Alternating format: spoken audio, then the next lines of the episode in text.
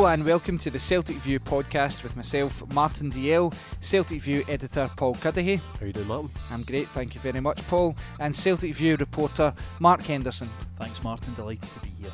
Good stuff, guys. Now, we've got a cracking issue of the magazine for you all this week amid a busy run of games for the boys.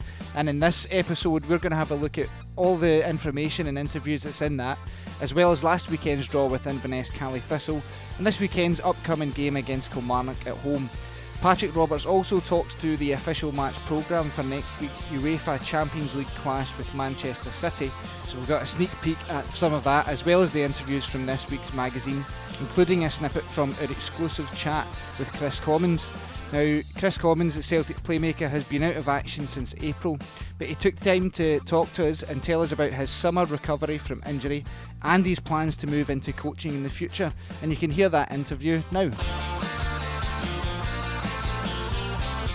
How have you felt the transition then over the summer with the, the new regime and everyone coming Yeah, in? obviously very very difficult to get uh, off and running just because of you know when you come into pre-season with an injury, it's difficult to uh, you know to try and pick up the pace straight away. So that you know that's probably what's took me uh, the longest. Uh, obviously, training's very intense. It's very sharp. Uh, you know, a great tactical element in the training that you know that I want to be a part of. So Mhm. uh, you know, for me now it's just about maintaining fitness and just waiting for a chance now.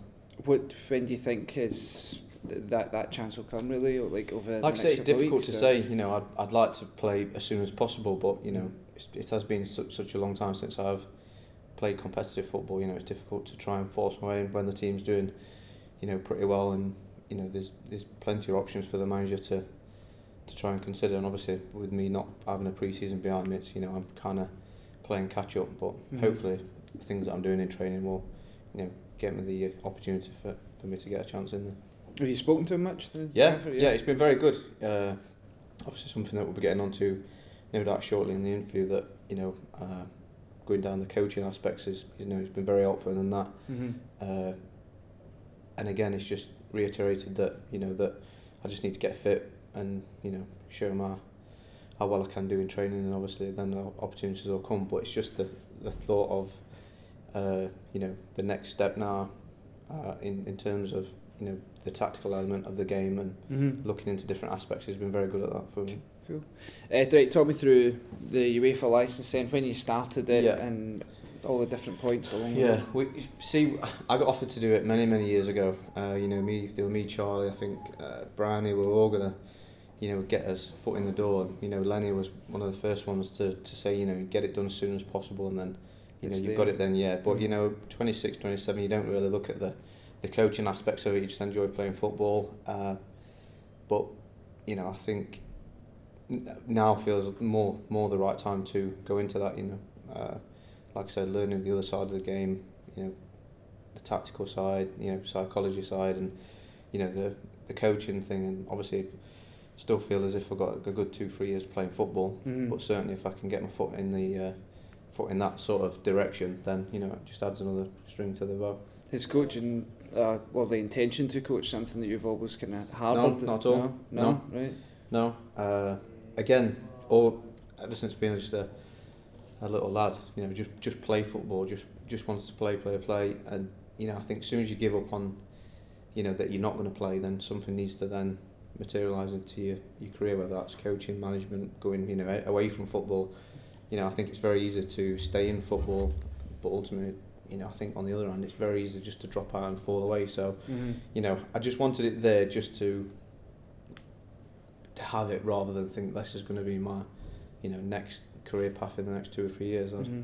It's just something that I wanted to have a just have, get an experience and have a, a learn about it really. But just to, to I guess, re- reiterate what you were saying at the start, your Celtic career isn't uh, over. It's very much No. still alive, and you want to be part of Yeah, Brendan I, I just team. think if I can, yeah, maintain fitness levels and get just be given a chance to get in there, then uh, you know I do believe I've got a, a lot to offer. Again, I, since having the back operation, the obviously the injections, uh, this pre-season, after that I've just felt really good, really fit, Mm-hmm. you know, ready to go. So I know it's going to be probably one of the toughest challenges of my football career. You know, 33 years old, trying to take positions of you know young, fit, quick players. So you know, Mm. hopefully I can just, like I say, get given a chance to stay in there. So Kris Commons there speaking to the Celtic View exclusively this week with a really interesting uh, interview and chat about his hopes to be a coach later on in life. But Paul, perhaps even more interestingly, just now is at the end of that conversation there, Chris saying that he's perhaps facing the toughest challenge of his life as a footballer as he bids to break into Brendan Rodgers' team, competing against uh, younger and fitter guys just now. Yeah, I think it's always tough, and, and obviously it's tougher because he missed pre-season. I'm sure every time, eh, not only at Celtic but every club when a new manager comes in, every player wants to be fighting fit. They want to be there from the first day of pre-season to impress the manager. And you know, Chris isn't alone, and, and we had some first-team players who've obviously missed that, so they are maybe behind in the pecking order, and particularly when we're playing so well. But you know, he's he's experienced enough. You know, he's played for so many years that he knows that sometimes uh, patience is the watchword. He's just got to keep his head down, keep working hard, which I'm sure he's doing. I thought it was really interesting. I mean, he's a quite articulate guy, but just obviously where he's seeing himself in the, the sort of longer term. But I'm sure he'd like nothing better than to be back in that starting eleven. It's interesting, Mark. He, he says in the interview that uh, former Celtic manager Neil Lennon was one of the first people to float the idea to him. He said to him, Charlie Mulgrew, Scott Brown, obviously three key and senior members of that squad. but they said that you know that at that time in their life it just wasn't really something that's on the horizon. But interesting to, to show kind of how how long Commons has been at Celtic that he is now looking at this. Yeah, I mean, I mean, if you look at Chris and his contribution to Celtic since he joined the club, it is very, very impressive, and I think he will go down. Whatever he still has to achieve at Celtic is one of the, you know, the great servants to the club. Um, you know, going back into the Champions League this season, I think we've all been watching highlight reels of previous Champions League campaigns, and Chris's contribution to that's been huge. Uh, look back at his goal against Shakhter Karagandy, that cool penalty under pressure against Spartak Moscow and it just reminds you of what a big player Chris has been at Celtic over the past couple of years. Possibly maybe a bit forgotten man in the summer, you know, when the manager coming in and Chris been out injured for a long time, not featured in any of the games, but he's such a fantastic footballer and if Chris can get fit, you know, back to full fitness and, and push into the team, he'll certainly be an asset to Brendan Rodgers' side going forward. They just offer something a little bit different, you know, he's always a threat in the final third he's got that experience as well. And uh, as Paul said, he's a very articulate guy. Obviously, thinks a lot about the game, and uh, it's great to see him, you know, wanting to stay in football and put his football knowledge to good use because. Uh, you know, he's certainly someone you could see going into that coaching uh, department of the game in the future. Yeah, because one of the one of the interesting things I found when I was reading the the piece, um, he he did a a Celtic TV broadcast in the summer as as the co-commentator, and it was quite entertaining because he was he was want, wanting to kick every ball, and you know usually what happens is you know as the commentator you're describing the play and then you wait and the, the co-commentator comes in, but he was almost like talking over you because he's he's trying to urge them on. But actually, when you listen to his analysis of the game and the team and how the opposition were lining up, you know, it was I didn't know at the time obviously that he'd he started down that road of coaching, but you know it was very astute, and I thought part of that was because he's still playing the game, so he knows the players and he's just right up know up to date. But obviously his mind is now getting attuned with the idea of how a coach or how a manager sets his team out, how they combat with the opposition, don't kind of fall into place. And it was quite an interesting experience just to do that co-commentary with him. I think the the in, the the interview itself kind of delves into that that different side of Kris Commons that a lot of people haven't seen. It's and it's just one of those occasions where um, the Celtic view in our position has had the opportunity to to speak to one of the first team players about something that uh, they maybe wouldn't be asked in a press conference or because, as you said, Mark, perhaps off the, the radar a wee bit just now as he's as he's uh, bidding to get back to full fitness.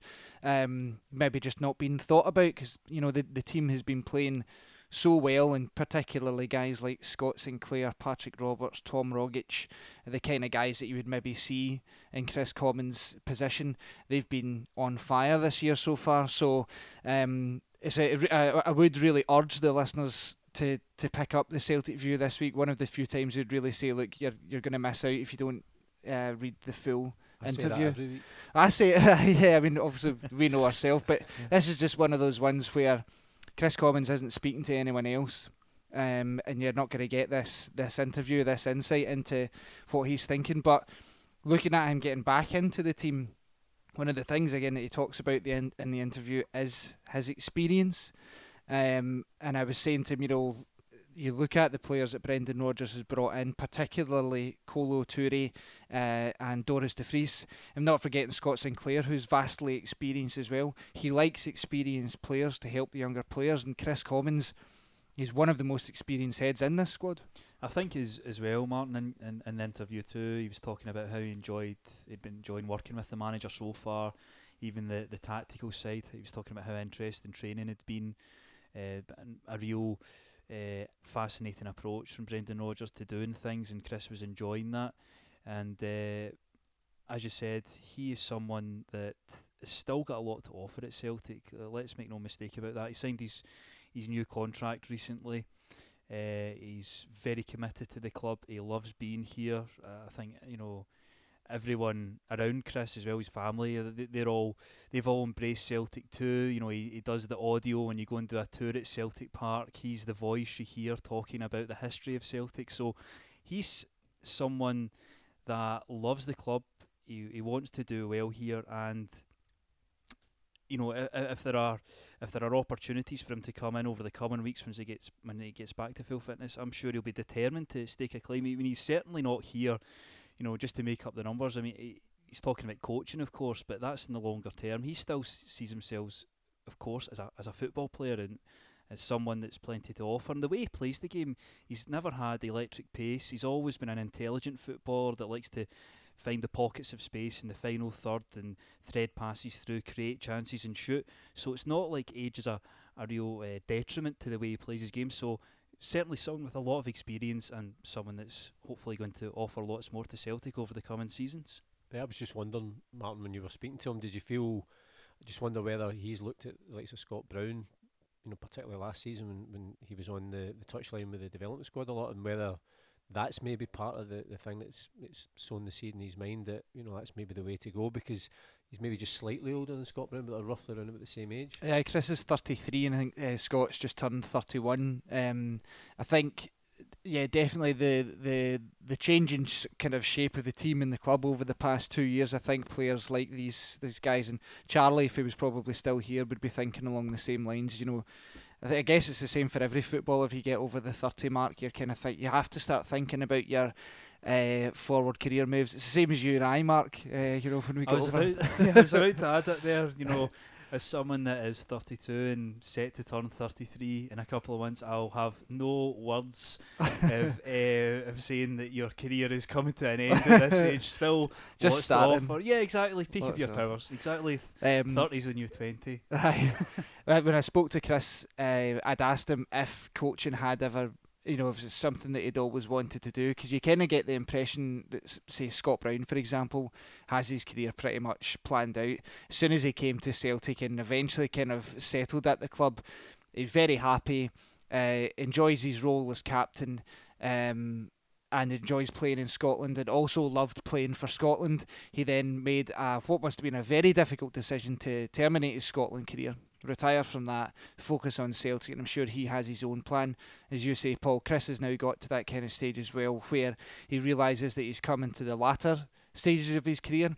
Certainly, it's not over, as he's said in the, the podcast, and as you can tell, also when you're up at Lennoxtown as well, because he's he looks fit as a fiddle. He looks, I mean, he's kind of people always say about Kris being sort of bulked up, but he does. He's, he looks in shape, um, and from the training sessions that I've watched recently, he's certainly not lost his touch or his enthusiasm for the game. So, just taking that forward planning step, really, I think that's what it is. Yeah, and I suppose the, um, the frustration for him is because the team is playing well. It's it's difficult for the manager to change that too much because he's starting to get a settled team, and particularly in those positions that Chris would be wanting to play you know, some of the key players, you know, Tom Rogic, Stuart Armstrong, when he's come in in the, the centre, have been playing really well. Or if it was out wide, you know, if it's Scott Sinclair, and it's just a different type of player out, out wide. But, you know, I think, you know, Mark said it a couple of times already in the podcast. I think he just, he's not, pace isn't his, his strength, but it's his, his football brain. And so I think you know, if and when he does come back in, I think he'll he'll certainly enhance the squad. I mean, if you say like you were saying, Mark, if you look over a highlight reel of Kris Commons, it's not him beating people down the wing and stuff like that. It's in that danger area, 25 yards out, either taking a shot at target, curling a cross in, taking on defenders, winning fouls, all that sort of stuff. So it does offer something different uh, for Brendan Rodgers' team, and you would imagine with the number of games Celtic play, upwards of 60 to 70 games, he might get a chance sooner rather than later. Yeah, and I mean, from watching Chris going around at Lennoxtown, he's still extremely positive, you know, and upbeat from, from what I've seen. He doesn't look like someone that's really unhappy at the current situation. He's been out of the team and been out injured. He still seems really positive and optimistic about getting back in the team and, you know, having a, another successful season at Celtic. And I don't know if that's what you gleaned as well, Martin, when you spoke to him. Definitely. I mean, I, I, again, you'll you'll you'll hear from his you've heard from, from his interview there that he was aware that the interview was going to be moving on to his coaching, uh, but he's talking about. He starts off the interview talking about uh, his summer recovery and how much he wants to play for Celtic. And bookends the interview with that as well. By no means has he given up the ghost on his Celtic career.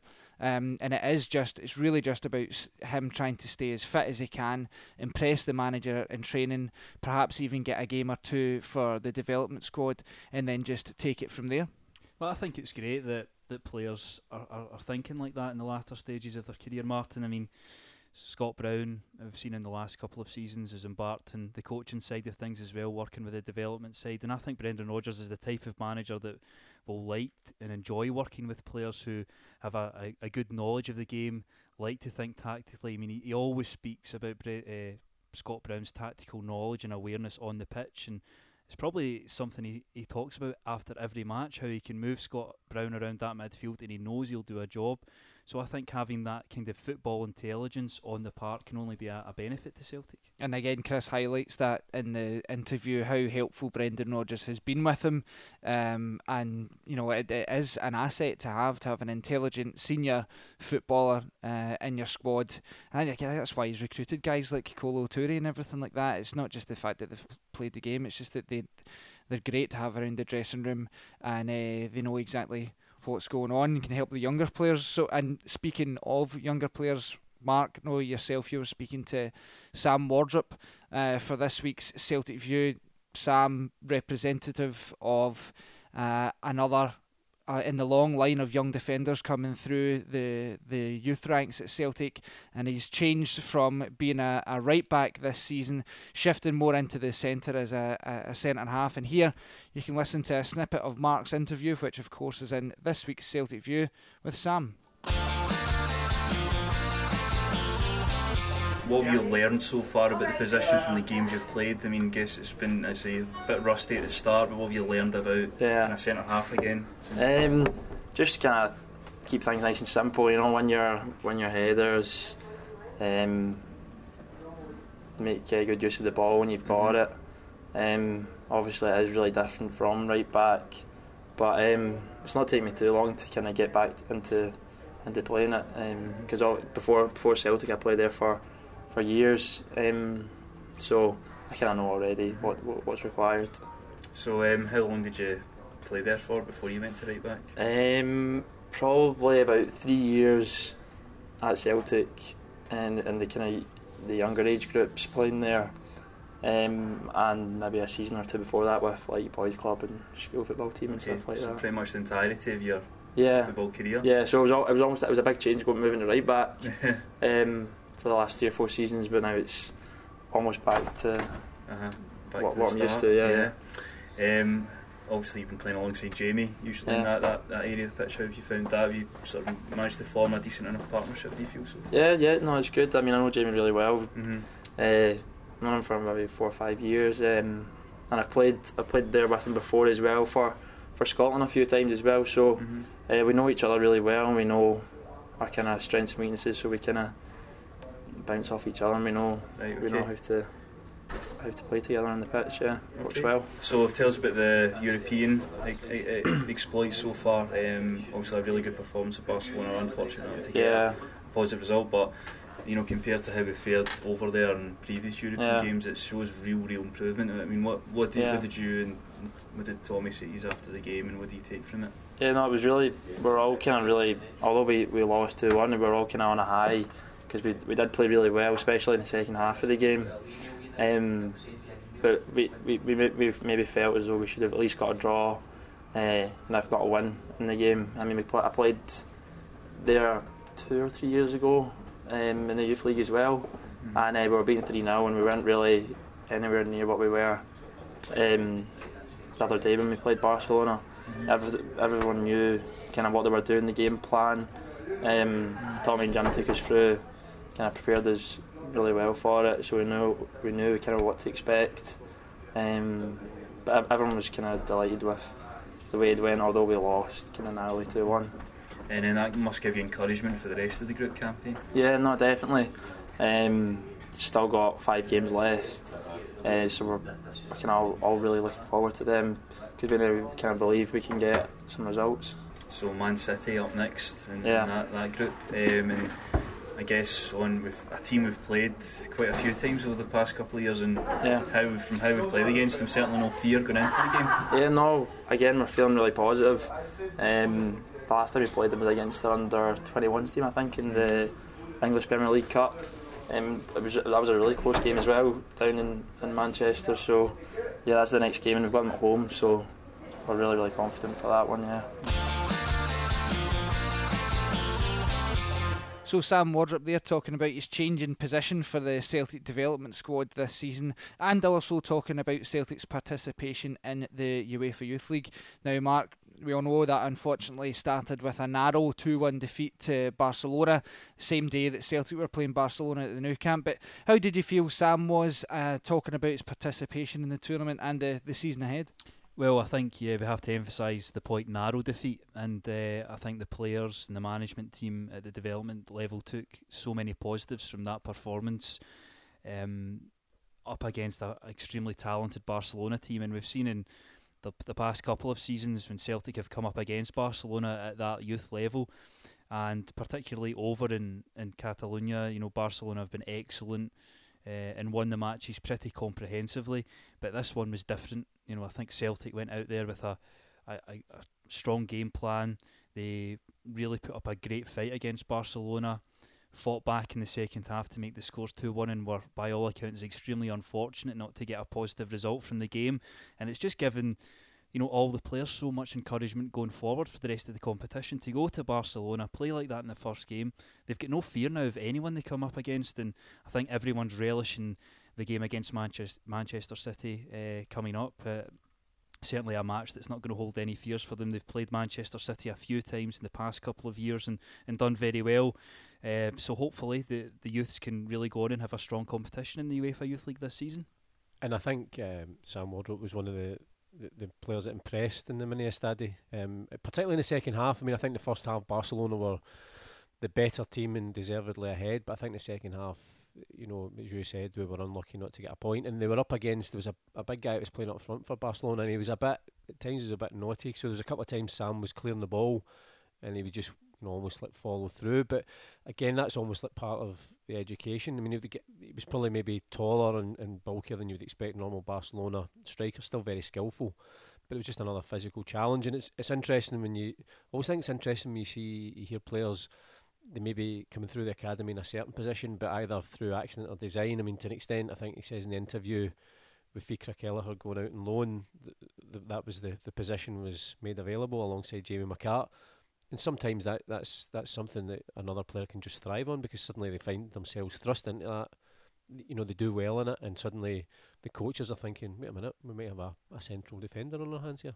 Well, the most recent example for that is is Kieran Tierney. Now, Kieran came through the youth system primarily as a, a left midfielder. I mean, he did play left back at times, but the first few games I saw him play, um, at the under 20 level, he was playing on the left of midfield, coming on as a sub a couple of times, and it was only maybe a bit later on he moved back to the left back position. So it shows that you know that positions can change quite fluidly, and that, and that as you're developing as a player. So perhaps this could be the position for Sam to fill. And of course, during the interview, you'll also hear that it's a, in a sense it's going back to the future for Sam. He, he did play that role as a youngster before he came to Celtic and in his initial couple of years in the Celtic Youth Academy. So it's not too alien for him. He has got experience there, but obviously when you play right back for a couple of years, then go to centre back and you're playing in the Irn-Bru Cup against really experienced senior pros and in the UEFA Youth League, it has been a huge challenge. But I think he's relishing it. Sam also seems to be kind of one of the uh, one of those intelligent sort of young players as well. A guy who's thriving on the the opportunity of changing position rather than perhaps um, seeing it uh, as a negative. Do you think he's got the kind of the, the mentality and that right attitude, Mark, to you know to take the benefits and positives from this? Definitely, but to be honest, Martin, I would say that about most of the young players at Celtic. They've, they've all they're all really focused in what they have to do. Um, they they all know what they ha- have to achieve to, to go on that pathway to the first team. Um, you know, every time we speak to them, they're always excellent to talk to. You know, always knowledgeable about the game and about how the improvements they have to make in their own game. And I think that all stems from you know Chris McCart all the way down through the youth academy. They've they're all instilled with the the right spirit. Uh, they've all been well educated in in what is expected of them in the Celtic Youth Academy. So I, I, I would say that generally, to be honest. But as you say, Sam is a guy who does speak very well about football, about where he wants to go in life on the pitch. So, you know, hopefully he'll be the next one to make the grade. And of course, tactical uh, sort of versatility is a, a, key component of Brendan Rodgers' first team. You know, being able to switch players about. See it with Mikael Lustig almost every week, going from right back into centre half. So that'll help him as well as he aims for that first team, Paul. Absolutely. I mean, I, I'm sure, particularly on that back line, the more positions that you can play, um, um, you know, obviously it makes you more appealing to, to the coach or to the manager. And I, th- I think for the, for this young squad that Tommy McIntyre's got, I think the start of the season's been as good as it's possibly could have been in terms of experience because, you, you know, obviously last season they did fantastically well in the league, but playing against, you know, in that Irn-Bru Cup, playing against Annan Athletic and then Cowdenbeath, and even the Livingston game where, you know, the first half they were, they were maybe just taking apart a bit. Those are great experiences because you're you know, you're playing against guys who are not going to obviously can be older than you, maybe more physically, you know, well built. They're not going to stand in ceremony. They want to beat Celtic, so it's a tough challenge. And then you have the different challenge of playing some of obviously the best young players in Europe. Firstly in Barcelona, I've no doubt that Manchester City will have some top quality players. But you know, we played them down at their training centre a couple of years ago and I think we lost in penalties. So uh, I'm sure, as, as you said right at the start of this chat, Mark, I, I think the the team you know must be relishing and, and you know why why can't we win? Yeah, going on to the UEFA Youth League uh, specifically, Paul uh, and Martin as well. That it's such a great competition for these young players. To think a few years ago there was nothing at this level. You know there was no European experience uh, that young the Celtic young players could get in a competitive level. It's just been such a great innovation that that's arrived in the, the past couple of years. Obviously, the precursor was the Next Gen series, but it's, it's something they love to, to participate in.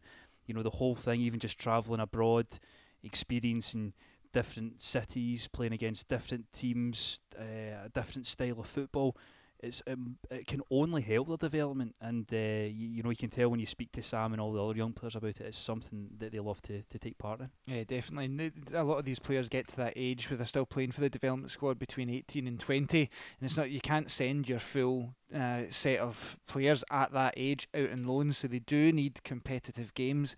Playing in the um, the Challenge Cup at the start of the season was great for. Playing in the Youth League is a brilliant experience. Then we've also got the Premier League International Cup, which we understand is going to be starting in November for Celtic. Again, a tournament that has taught some of the boys some harsh lesson, lessons. I mean, last year we lost to Benfica, Chelsea, and Liverpool, but went on unde- undefeated in the league. So I know that record itself is, has stopped this season, but certainly um, the proof is there that these kind of competitions do help the players.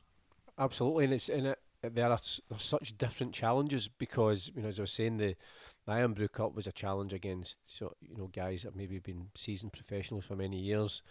You know the tournaments you're mentioning where we're playing against the, the, the cream of the crop throughout Europe at that same age level. So again, that's just a different test. And it's maybe a good one for letting the, our players see the level they're at and perhaps the level that they want to be at. So, you know, I'm sure Chris McCart and Tommy McIntyre are always keen to get those experiences, and, and you're hoping then in the next two, three, four years that some of these guys are just going to slowly but surely edge their way into the first team squad. And speaking of that first team squad, Paul, we sort of move on and, and kind of look ahead to the weekend, uh, the Hoops back in league action um, with a tie against Kilmarnock.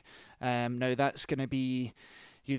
We thinking back to last week's podcast, we were looking at our tie against Inverness Caley Thistle. You know, a team who looks to be kind of stuttering at the bottom of the league.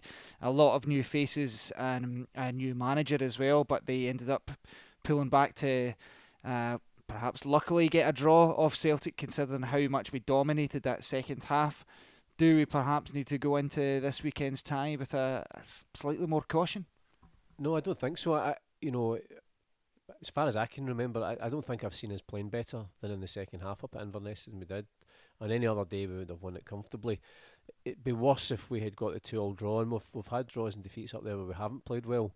But the fact was, we did. We created chances. And on another day, I mean, one of the Inverness uh, media guys said afterwards to me that that's the best their goalkeepers ever played. So I think we would just continue to play the way we're doing. We are creating chances, and we will get goals. I mean, in you know, Kilmarnock, they've started, they've got a series of draws now. They did causes, they were, a, I mean, they really struggled last season, but they we struggled against them. I mean, it was two draws, and then it took that last minute wonder goal from Tom Rogic to, to beat them down at Rugby Park. So they, it's one of those games, they've got nothing to lose. They've got a wee bit of confidence because of the three draws in a row. You know, I don't think we'll we'll be confident, and you know, I'd, I'd be amazed. I mean, it took them Uh, was it 50 odd years to win one game here? I think it wouldn't surprise me if it took another 50 to win another one. Oh, I mean, definitely, Paul. I was commentating with you up at up in the Highlands, and it was one of those games you just you just felt after I think the third time we'd hit the woodwork that it was just going to be one of those days where Inverness were going to get that one chance at the end of the game and take it. So ex- extremely frustrating for the manager and all the players because, as you said, we did play brilliantly in that second half up there. It's such a tough place to go, but you know when you create, I can't remember us creating so many chances in a 45 minutes up there as we did. So I think you know we'll go into the match with plenty of confidence still. I, I still think there's that positivity running through the team. Everyone believes in what the manager's doing, and you can see that manifesting itself on the park. And Kilmarnock, you know, while Kris Boyd's beginning to score some goals for them up front, it's still a very new team for them. They've made so many changes in the summer, and you know you'd expect us with the way we've started the season to win that one pretty comfortably. I think there is a bit of enthusiasm going through the Kilmarnock camp just now with uh, the the strike partnership starting to kind of uh, hit the back of the net with a bit of regularity. Um, they've played teams from up and down, like sort of both ends of the, the league, and they've managed draws. But as you mentioned, Paul, that consistency is marked, markedly different from the results at the start of the season when they were just all over the place. But you would feel that uh, with the enthusiasm going through the Celtics uh, own camp and just just the attitude. I was speaking to uh, one of the players up at Lennoxtown the other day there, and they were just kind of saying that you know all right, there was mistakes perhaps made in the Inverness game that allowed them to get back into it, but the players aren't dwelling on those things. They're looking forward to the next match to have that opportunity to rewrite those mistakes and, and do better and just enjoy themselves. And that's, I guess, that's down to the manager. Well, I thought the fact that we we came into the game last weekend in the back of, you know, the, the really heavy defeat in the Nou Camp, and yet they, they played well and get stronger as the game went on. I thought was really encouraging, uh, a sign of the attitude. It was interesting. A couple of the I felt a couple of the comments after the game where I think the manager said it after the game, and then Chris Davies said it earlier in the week in a, a press conference that obviously you're looking to create chances to score four or five goals, but see if you don't. I, the mark of champions is to see the game out, and I think that will be their focus as well. That while they'll still want to go and create chances and score goals, I think the they'll be saying to the, the particularly the defence, but then also the, the midfielders who will be helping them. Sometimes we just need to see this game out, and, and that's what we need to do. And so I, am fairly confident for. In fact, I'm very confident for the, for the game. Well, I think um, another interesting feature we'll see at the weekend, Paul, um, is the defensive makeup of the team. Now, I think this could this could possibly be attributed to you know how we've maybe conceded one or two goals in games. There isn't maybe that understanding yet there in that defensive department. And having spoken to the manager for this week's Celtic View, that was something he alluded to as well. He really wants to build that unity and understanding there. F- funny you say that. Do you think it's? I mean, you think of that defence we had a couple of years ago, where Virgil van Dijk and Jason Denayer. It was a, it was a pretty settled defence, and as a result, we hardly lost a goal. Yeah, it does make a difference, you know, particularly in that part of the team. You you you have a goalkeeper and you have a back four, and the longer they play together, they build up that understanding and know-how. And uh, it's different in other parts of the team. You don't necessarily have to have that understanding, but in defence you do. And throughout the in the early part of the campaign, there's been a lot of changes there. Players have come in, likes of Kolo Toure, Jozo Simunovic obviously came back from his long-term injury, first match since January against Inverness, and he he's back into the team as well.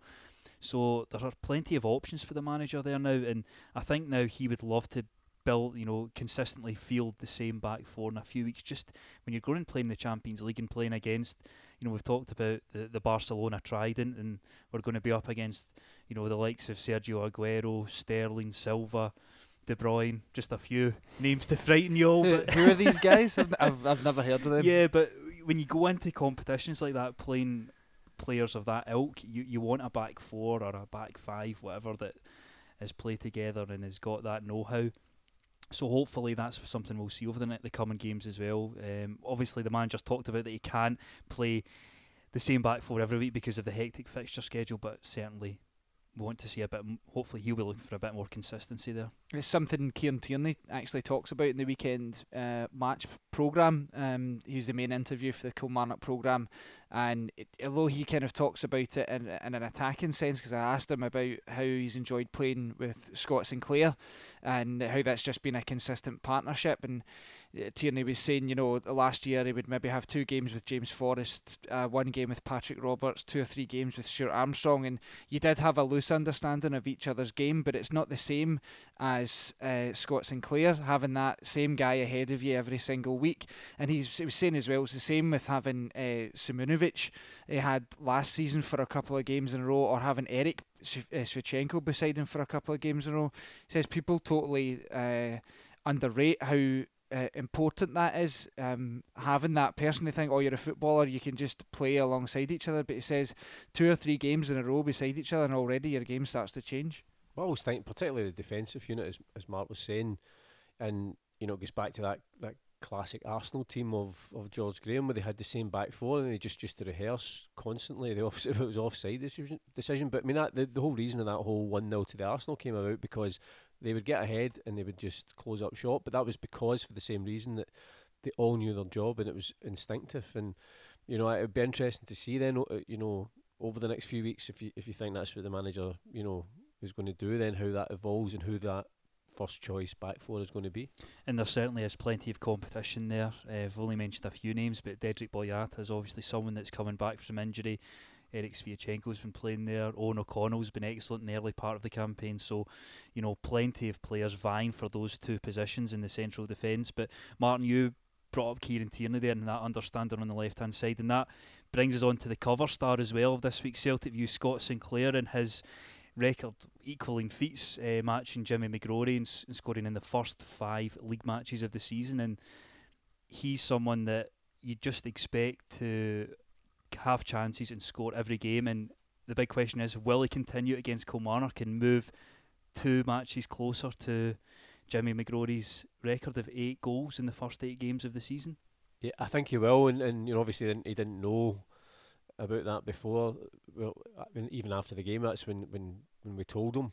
And I think it's the, the post-war record. I think Stevie Chalmers had done four in a row in 64, 65. So Jimmy McGrory did eight, 1935, 36. So I think he well, he obviously he said it was like I felt like a TV at the weekend and he'd rather win the game. I'm sure from a personal point of view, he's going to get chances anyway. I think if if he could get seven or eight or even you know nine, you know he's never going to get as many goals for Celtic as Jimmy McGrory did. But it's just a nice wee record, and I think you know over the years you've heard strikers they do there are sort of wee personal achievements that they always want to try and aim for. And Mark and I have since spoken to him uh, to Scott about it at uh, Lennoxtown and uh, he was he was he was delighted with it. But he actually went home and googled Jimmy McGrory and was looking at Wikipedia and everything like that and finding out about it. So um, it's certainly something that's on his radar now. And he's his first thing that he said was, "Did Henrik Larsson not even do it?" So when you when you talk about players like that, it shows you the the feats. Uh, that Scott Sinclair is currently achieving just now as a Celtic player, and I'm with you, Paul. I wouldn't bet against him to, to score against Killie the weekend. Well, when you consider he's not even a striker as well, uh, to, to, for him to get in those positions, consistently is remarkable for to have that movement and timing and ability to get in the box and get on the end of things as well as create chances.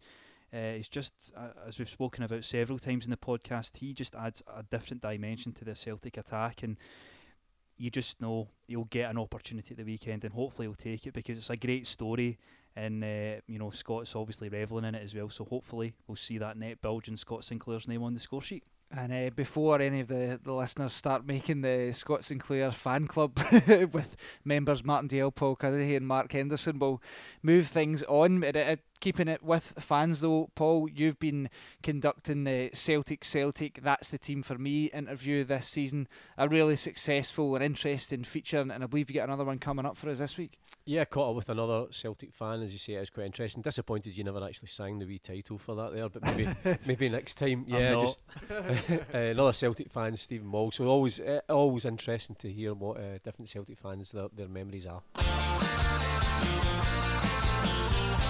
So, Stephen, thanks for joining us on the Celtic View podcast for this section. Celtic, Celtic, that's the team for me. And the first question I always ask is what's your earliest Celtic memory?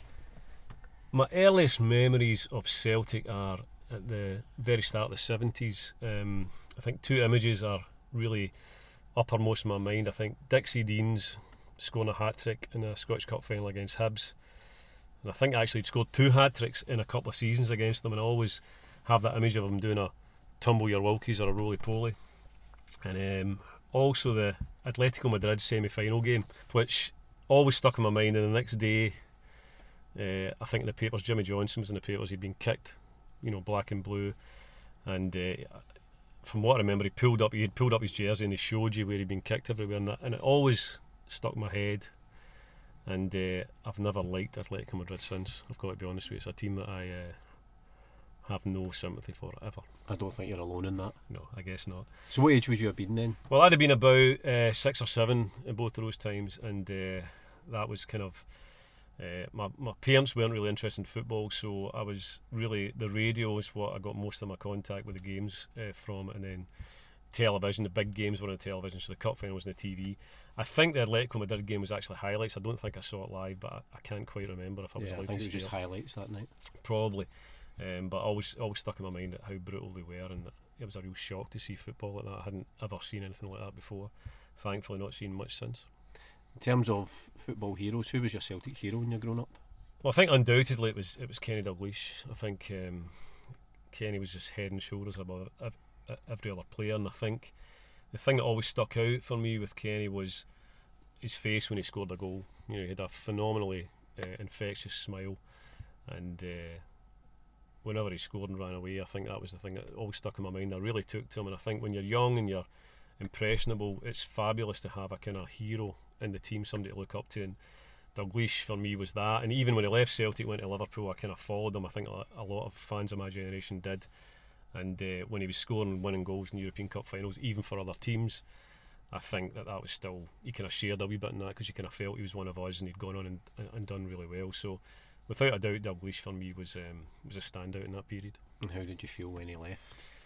Well, I always remember that I was uh, I was out on my bicycle and uh, I was uh, getting something from the ice cream van, and the guy had a copy of the Daily Record in the back uh, through the window, and it was kind of folded over, and there was a kind of image of Jock Stein and Dalglish. I can't remember exactly what the, what the montage was, but it was a kind of a very sorrowful looking uh, Jock, and uh, Dalglish was kind of walking away from Celtic Park, and I remember the 440,000 I think was the headline, and it, and even at, at, sort of 10 years old, there was this kind of perception about around everybody that it had been a steal, you know that, that we had got a lot of money relative to what was normally the transfers in British football, but even then, I think we all knew what we'd lost, and we all knew what they were going to get, and I think that at the time Keegan was a massive hero with Liverpool, but I think everybody up here knew that he was better than Keegan. We instinctively knew that they were going to get something better, and that that proved to be the case. He went on, and I think you know without doubt ended up being a better player than Keegan was for Liverpool, who was a legend at the time. So.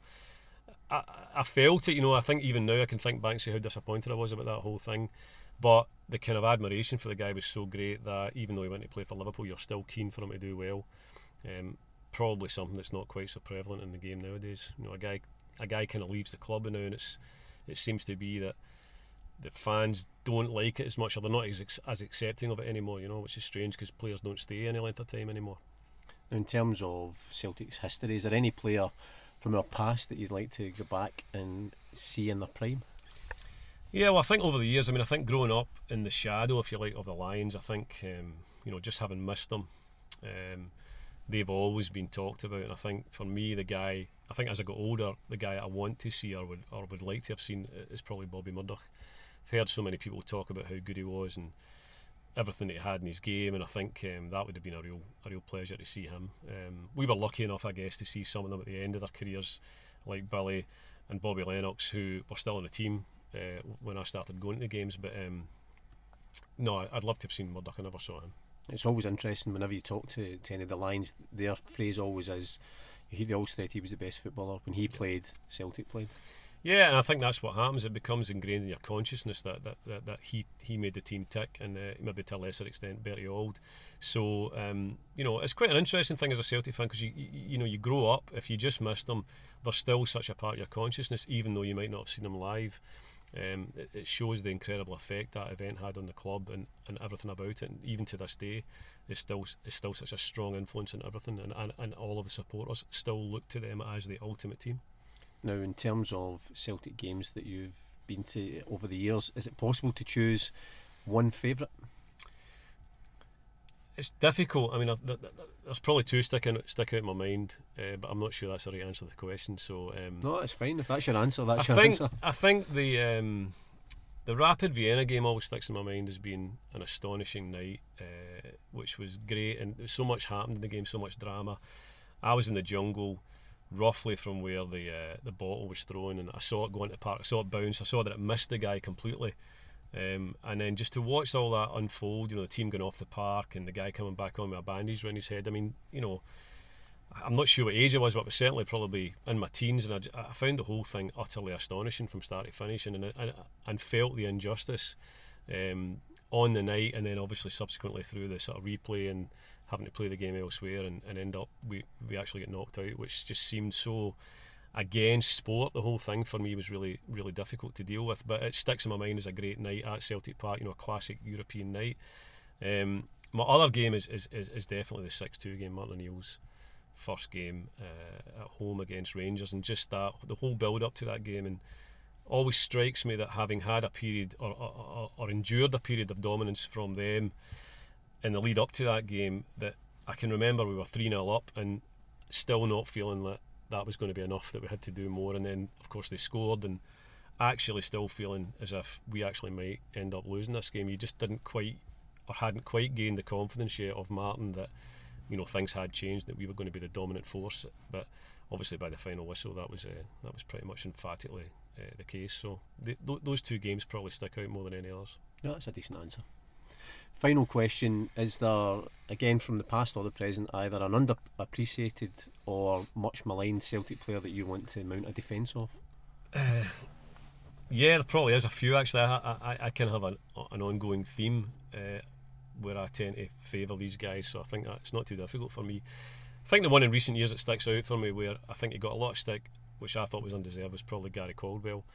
I think uh, I think he was much maligned, and uh, his partnership with, with McManus is kind of talked about as a disaster. And I think we had a period under Strachan where we went maybe almost a whole season. We never had a clean sheet. But actually, for me, um, I thought Caldwell was a good football player. I thought he was a great leader for the team.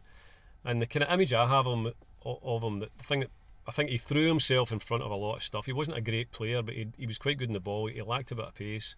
But I always thought he was committed all the time to, to, to, the team. I don't think you could ever fault his effort. And I think one particular occasion we were in a Champions League playoff, I think against Spartak Moscow at Celtic Park, uh, which went to penalties. Um, and uh, he stood up and took the first penalty. And I thought that kind of characterised what he was. I mean, maybe not the best player, but certainly a guy you'd want to have in your team, somebody who was willing to say, look, I'll, I'll take it, I'm a captain, I'm going to take this penalty. And, um, you know, he smashed it into the net. And I think that set the tone. Boruc had a phenomenal game that night as well, I think. But um, for me, I think Caldwell got a lot of abuse, and I was actually quite sorry to see him leave the club. I thought he was a good captain, and uh, you know, it, it disappoints me when I hear Celtic fans talking about him in a negative fashion these days. Oh, that's great, Stephen. Thanks very much for your answers. Thanks, Thanks for joining us on the Celtic View podcast. It's a pleasure. And now to get us into the mood for the Champions League game against Manchester City, here's an exclusive snippet of Martin Dale's interview with Patrick Roberts for the Manchester City programme. Uh, yeah, should be should be an interesting game. Yeah, I know. I came from cities and I get the opportunity to play them. It's, it's great. It's great for me. It's great for it's great for both teams actually. To see a player playing who's with both clubs playing one game. Yeah, it's been the the game itself has like loads of excitement and loads of meaning to it, but it adds that extra wee element to it as well, doesn't it? Uh, yeah, I guess so. Yeah, for me personally, it's obviously an opportunity to show what I can do on the big stage, especially against the club who I've, who I've come on loan from. So, mm-hmm. no, it's, it's, an important game for the team and, and myself personally as well. Not many players of get that opportunity when they go on loan to come and you know face against their old their own team. Yeah, yeah, no, I mean domestically, I don't think it's it's allowed, but uh, in Europe, it's obviously it is. So, uh-huh. yeah, it's, it's it's good for me and it's good for good for obviously set with more players the team. What's your what's your feelings on it? You know, what's your real emotions bit building um, up to the game? I just want to I just want to try and play well and try and win the game. There's um, form and foremost. I mean, obviously, I'm a, I'm a Celtic player, so I've got want to do my best for Celtic, and mm. that's winning the game. So I've got to get try and get the three points. Has there been any conflict of emotion for it, or do you feel the kind of level of football you're playing, you can adopt that professional approach? Uh, yeah, yeah, you can. I mean, obviously, it's just I know it's a team, but it's still a still a game of football. At the end of the day, you got got to put, go on the pitch and do what you always do, no matter who the team is. So you got to perform how you would normally perform if it was anybody else. So nah, mm. I'll go into that game just the same as ever would, and positive mind, and try and get the best result.